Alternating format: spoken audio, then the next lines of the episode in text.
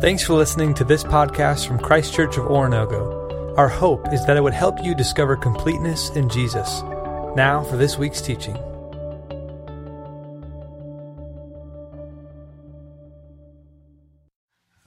Good morning, Christ Church. My name is Drake Holderman. I have the distinct privilege and joy of serving as uh, one of the student ministers here at Christ Church. I work alongside Peyton. She is fantastic. Uh, and I'm excited this morning to get to uh, preach from the gospel. We are in week 300 uh, of the gospel series. I'm just kidding. So I appreciate you laughing for that. It really helps my confidence right out of the gate. Now, I want to begin uh, this message with a question. The question I'm posing is What was or is your favorite subject in school? Now, I'm sure there's a lot of people who probably say something like lunch or recess. But I want to boil it down to four of the core subjects taught in most schools math, science, reading, and history. So I want you to identify one of those as your favorite uh, subject in school. And now, by a show of hands, whose favorite subject was or is math? I don't understand you people, okay? By a show of hands, whose favorite subject was or is science? Science, all right, we got our nerds out there. It's a cool subject, I like it. Uh, by show hands, whose favorite subject was or is reading? Okay, you think you're better than us? I get it, all right. Uh, I'm just kidding. I wish I could read. Um, whose favorite subject was or is history? All right, easy. It's just history, okay, guys? I'm just kidding. I love history. I love you too, Ben. It's awesome. Uh, I love history. History was and is and still is my favorite subject in school. My love for history began in the fifth grade when my mom took a business trip to Boston and she brought the family along with her. And in her free time, we got to go around the city learning all about the Revolutionary War, the Boston Tea Party, the Boston Massacre. Uh, that's my brother and I. You might think it's the two Holderman sisters, but it's not. It's my brother and I uh, checking out the Boston Tea Party. And I learned all kinds of things about Boston, the uh, Paul Revere and his ride in the Old North Church. It was while I was in Boston that I learned about something that forever changed my life. Have you ever had Dunkin' Donuts? It's fantastic. It's absolutely fantastic. Now, my love for history has continued. And I love history now, not just because I think the stories are cool or the facts are cool. And you can probably take down that picture now. Thank you. Uh, I love history because history helps me have a better understanding of the Bible. And as I have a better understanding of the Bible, I have a deeper and more robust understanding of God. And history is going to help us out this morning. So, the gospel series has given us the, the story commonly known as the rich young ruler today from Mark chapter 10, verses 17 through 31. But I don't want to start there because in the story of the rich young ruler, Jesus gives a command to the rich young ruler that might almost make you frustrated with Jesus. So, if you don't understand the nature, character, integrity of Jesus, I could easily see why someone would be frustrated with Jesus in this story. And so that's why this morning I don't want to start in Mark 10. I want to start in Philippians chapter 2. Verses 5 through 8 is what I'm going to read to begin us off. Verses 5 through 8. In your relationships with one another, have the same mindset as Christ Jesus, who, being in the very nature of God, did not consider equality with God something to be used to his own advantage. Rather, he made himself nothing by taking the very nature of a servant, being made in human likeness, and being found in appearance as a man he humbled himself by becoming obedient to death, even death on a cross. Now, when Jesus lived on earth, he lived in the historical context of the Roman Empire. The Roman Empire had a hierarchy, a, social order of classes that was strict and observed by the entire empire. And at the top of the social order, you had the emperor and his family. The emperor and his family were by far the most powerful people in Rome. The emperor and his family. The emperor was uh, thought to be something like a demigod, and people frequently referred to the emperor as the son of God. Most of Rome practiced imperial worship. So, to put it in elementary terms, life was good for the Roman emperor and his family. And then below the emperor, you had the senatorial order. The Senate was made up of 300 members, and most, if not all, of these members were from traditional aristocratic families. These are the Bushes and the Kennedys of the day. They were very, very powerful people. And most of the Senate, uh, by today's standards, would have been billionaires. And then below the Senate, you had the equestrian order, and you recognize this word, equestrian. The equestrian order received its name because of their wealth, which was realized in their ability to uh, afford expensive and luxurious items such as horses. A lot of the people in the equestrian order were military leaders or successful businessmen. Uh, a man you would recognize from the Bible who was a part of the equestrian order was Pontius Pilate, the man before whom Jesus stood trial. And then you had the Decurion order. As you know from history, Rome conquered many lands. And so, as to try to keep as much peace as possible, uh, Rome would elect local leaders. So, they would elect decurions to rule over the lands that they had conquered to collect the taxes. So, the decurion order was a very diverse group of people throughout the empire. And then, breaking from the upper class and moving to the lower class, you had the respectable populace. This would have been kind of like the middle class today, but unlike the modern middle class, this was a very small group of people. This rung all the way up to the emperor made up about one third of the empire. The next, the two thirds of the empire were from the bottom two rungs. So underneath the respectable populace, you had the free poor. The free poor, a description of them from the Roman historian Tacitus, is that they were shabby people. These were people who tried to just make immediate needs meet. From the Gospels that we've been studying, these were the blind, uh, the lame, the beggars, uh, the sick. These people would have fallen into this class of the free poor. And at the bottom of the social order, beneath everyone else, you had the slaves. The general attitude towards slaves was that they were subhuman. Slaves could sometimes buy their freedom back, but that was not always the case. This social order was strict, observed by the whole empire. And sometimes you could ascend the ladder. Rarely, but sometimes it was possible. However, no one would suggest to you that you should descend the social ladder. It was unheard of. And so, this is the historical context in which Jesus lived on earth. And with this on our minds, I want to reread what I just read from Philippians chapter 2, verses 5 through 8 in your relationships with one another, have the same mindset as Christ Jesus, who, being in the very nature of God at the top of the ladder, did not consider equality with God something to be used to his own advantage. Rather, he made himself nothing by taking the very nature of a servant, the very bottom of the ladder, being made in human likeness. And being found in appearance as a man, he humbled himself by becoming obedient to death, even death on a cross. Now, moments ago, I said that you may get frustrated with Jesus as we jump into the story of the rich young ruler in Mark chapter 10. So, before we jump in, I just want us all to realize that Jesus left a throne in heaven to occupy a tomb on earth. Jesus has the authority to tell us how to live, and Jesus also has the humility to show us how to live. So, if you don't hear anything else today, I want you to hear this. Jesus calls us to abandon the old life and to adopt the new life. With all this about Jesus on our mind, I'm ready to jump in to Mark chapter 10, verses 17 through 22, the story of the rich young ruler. As Jesus started on his way, a man ran up to him and fell on his knees before him. Good teacher, he asked, what must I do to inherit eternal life? Why do you call me good? Jesus answered. No one is good except God alone. You know the commandments. You shall not murder. You shall not commit adultery. You shall not steal. You shall not give false testimony. You shall not defraud. Honor your father and your mother. Teacher, he declared, all these I have kept since I was a boy. And Jesus looked at him and loved him. One thing you lack, he said.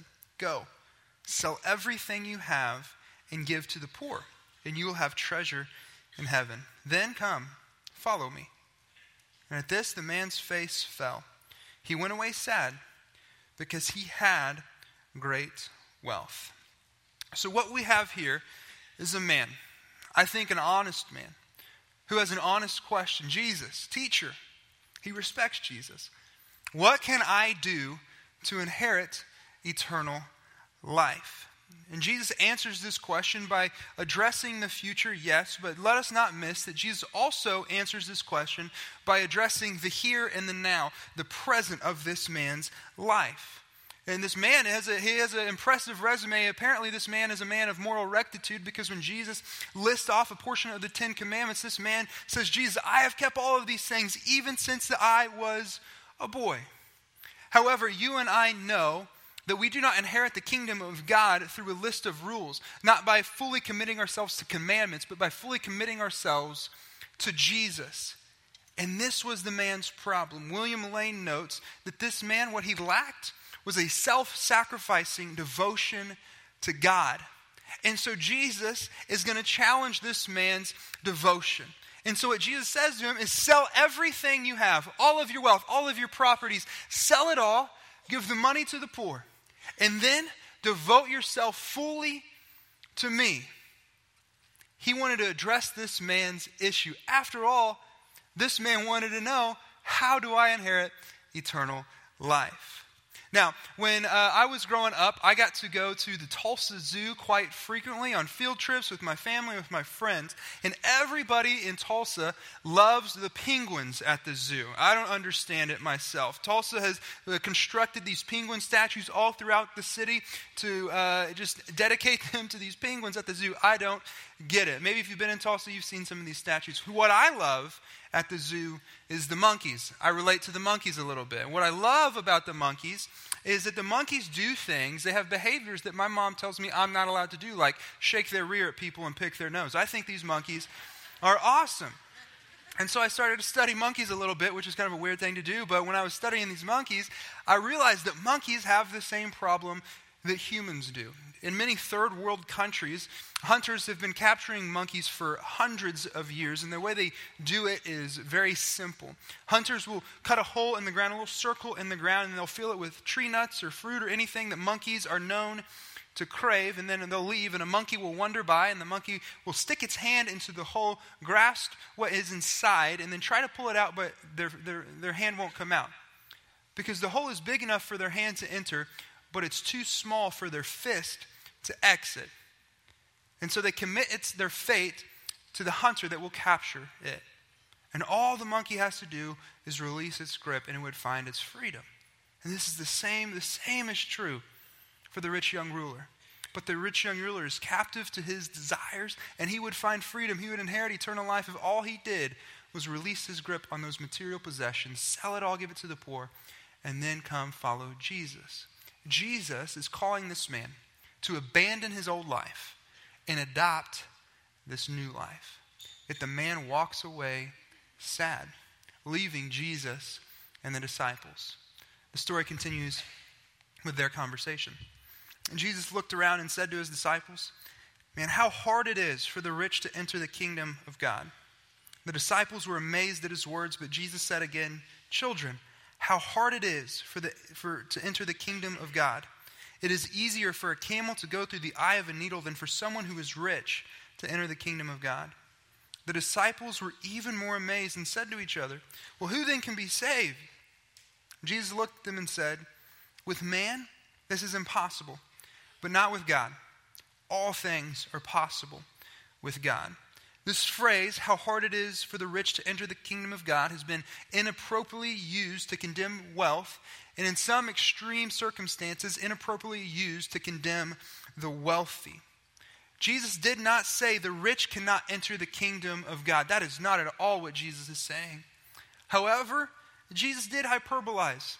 It's easier for a camel, a large animal, to go through the eye of a needle, a tiny, tiny object than it is for a rich person to enter the kingdom of God. But I want to level the playing field real quick so we can't count ourselves out of that rich category. I was doing some research and I want to share this with you.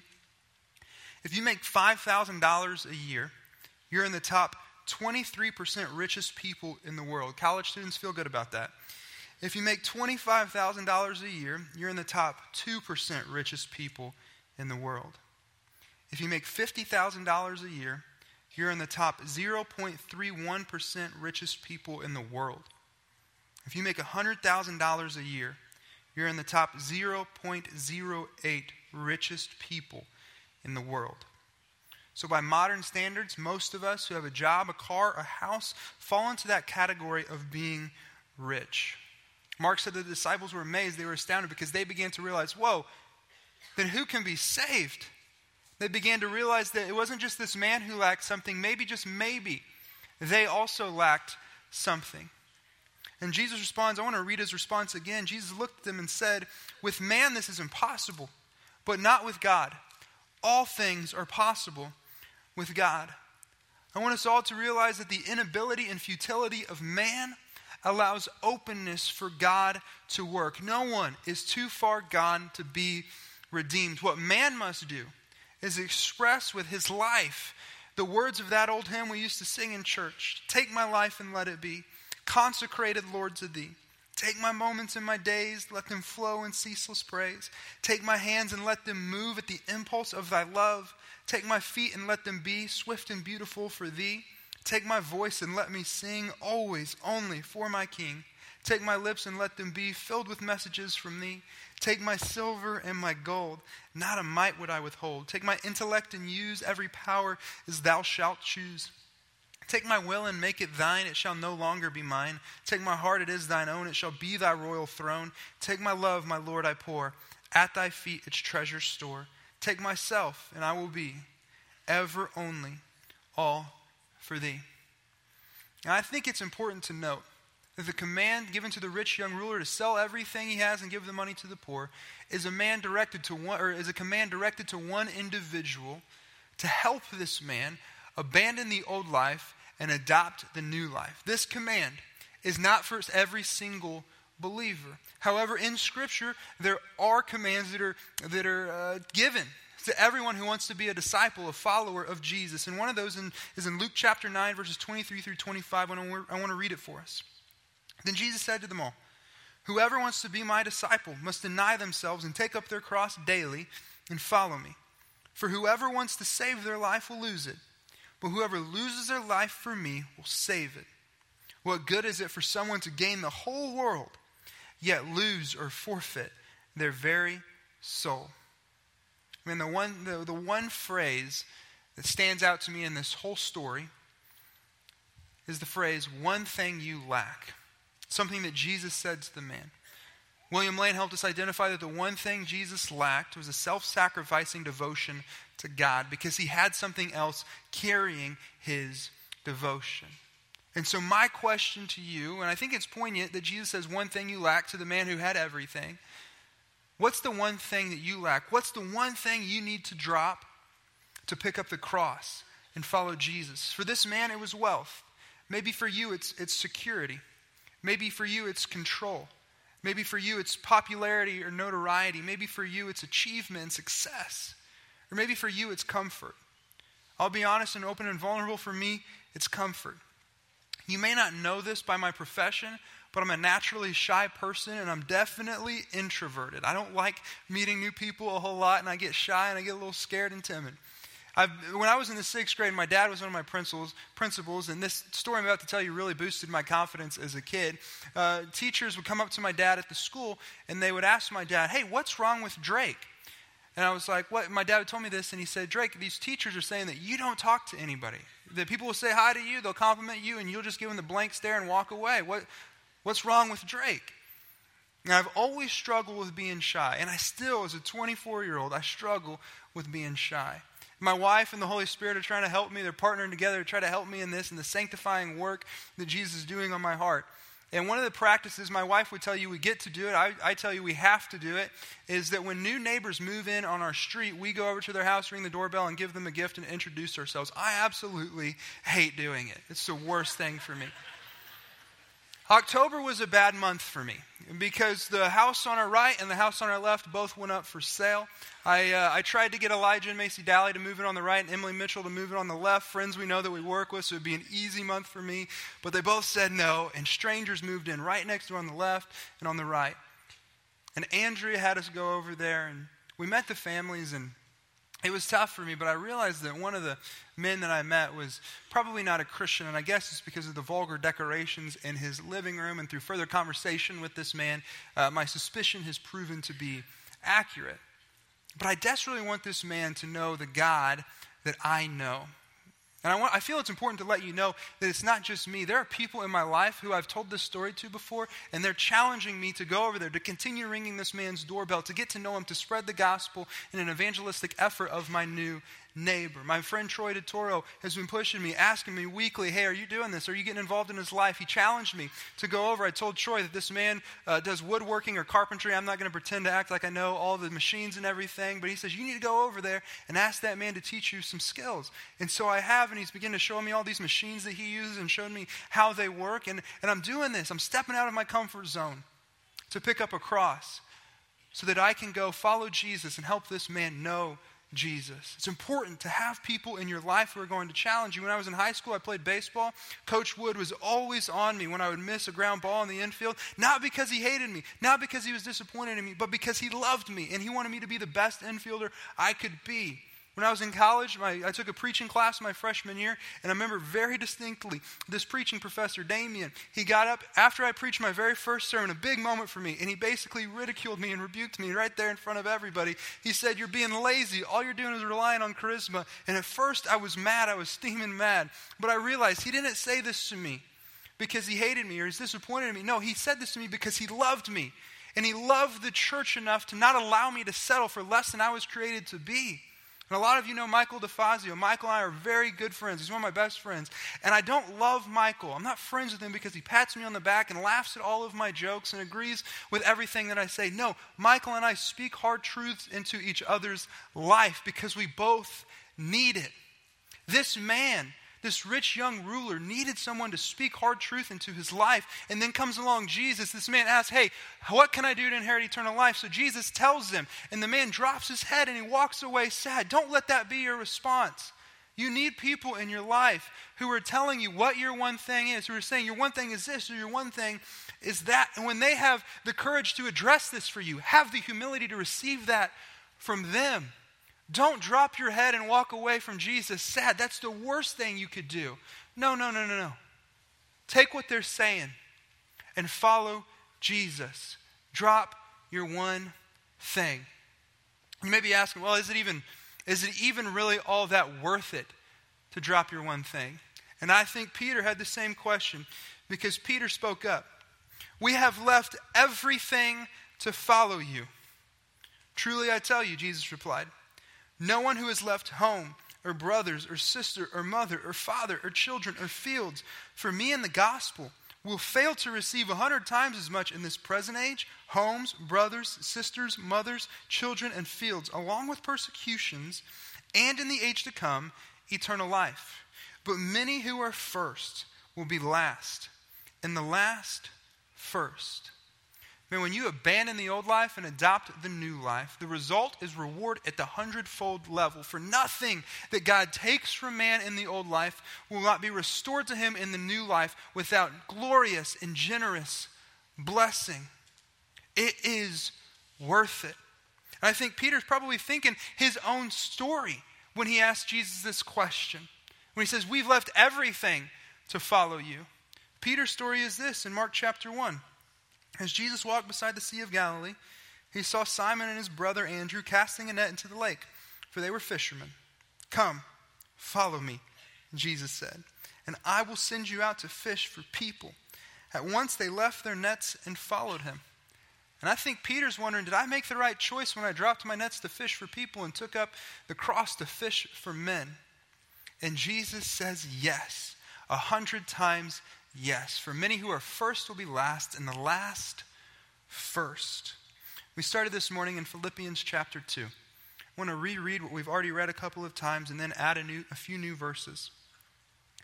In your relationships with one another, have the same mindset as Christ Jesus, who, being in the very nature of God, did not consider equality with God something to be used to his own advantage. Rather, he made himself nothing by taking the very nature of a servant, being made in human likeness, and being found in appearance as a man, he humbled himself by becoming obedient to death, even death on a cross. You remember that Jesus left a throne in heaven to occupy a tomb on earth. Let's finish the passage. Therefore, God exalted him to the highest place and gave him the name that is above every name that at the name of Jesus, every knee should bow in heaven and on earth and under the earth, and every tongue acknowledge that Jesus Christ is Lord to the glory of God the Father. Not only does the life of Jesus demonstrate how we should live our life in humility, but the life of Jesus also demonstrates what God will do for those who humble themselves. Jesus has the name that is above every other name. And his name, every knee should bow and every tongue confess that Jesus is Lord. James 4:10 says, "Humble yourselves before the Lord, and he will lift you up in honor." Man, we live in a society today that is saying, climb up the ladder, climb up the ladder, climb up the ladder. And Jesus is saying to us, go down the ladder, go down the ladder, go down the ladder. And you might be wondering, do people actually go down the ladder? And yes, they do. I mean, in my home church in Oklahoma, there was a family that I met when I was a sophomore in high school. And I thought this family was incredibly weird to begin with. For one thing, they adopted eight kids, four sets of twins. And I didn't realize why any family would do this. And then I got to know their story. And they realized that there was a, master, a, a massive foster care crisis in Oklahoma. And they were followers of Jesus who were called to take care of orphans. And so they decided to play their part. They decided to send the ladder and serve other people. And so they adopted these eight kids. Why? Man, because Jesus calls us to abandon that old life and adopt the new life of humility and service. I've had the, uh, the great joy and privilege to work with Sam Martin in the student ministry for the past two and a half years. And you know that Sam and his wife, Rachel, and their three kids, Justice, Rosie, and Graham, are packing their bags to go to Japan. And they're not going to Japan for vacation, but for mission. Japan is a country with less than 1% of the people there who are Christians. And Sam and Rachel, as they, as they have abandoned their old life and adopted the new life, they've adopted a life following after Jesus, and Jesus is leading them to Japan.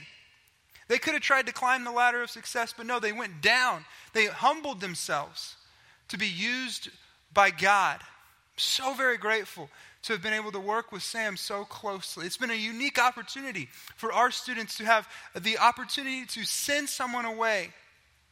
But I hope that there comes a day when that is no longer unique for our church, that we would just be sending missionaries out the door like it's going out of style.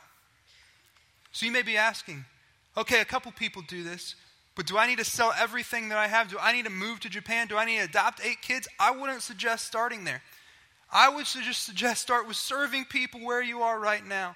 You go to lunch this afternoon, drop a ginormous tip for your waiter. Bless your waiter.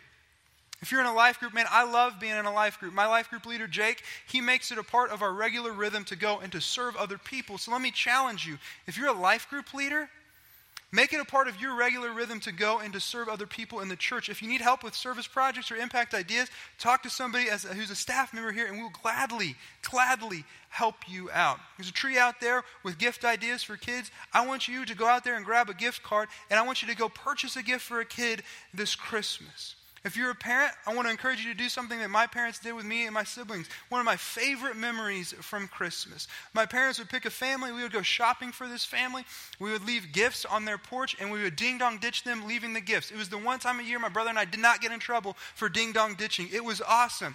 This is a twofold win. You get to bless a family, and you get to teach your kids an important life skill in ding dong ditching. It is awesome. Let me encourage you to do that. Let me encourage you to pick a family, a family who needs help, just a family that's in your life group. Pick a family, bless that family with gifts. Abandon the old life and adopt the new life. Climb down the ladder. When everything in you is saying, go up, go up, go up, go down, down, down. Not into a burning ring of fire, though. Don't do that. That'd be bad. I want to end today with a, with a story. Once upon a time, there was a poor man whose sole means of survival was to beg along a road in his little village. Every day, this man would set out his little mat by the side of the road with a bowl on it for the alms that people would give him. One day, the entire village was filled with excitement by a rumor that a generous, rich king of the entire realm would be passing through their little town. And it was known that this king would sometimes give away great sums of gold to those whom he would chance to meet. So the man, along with the entire village, was hugging the side of the road in breathless anticipation.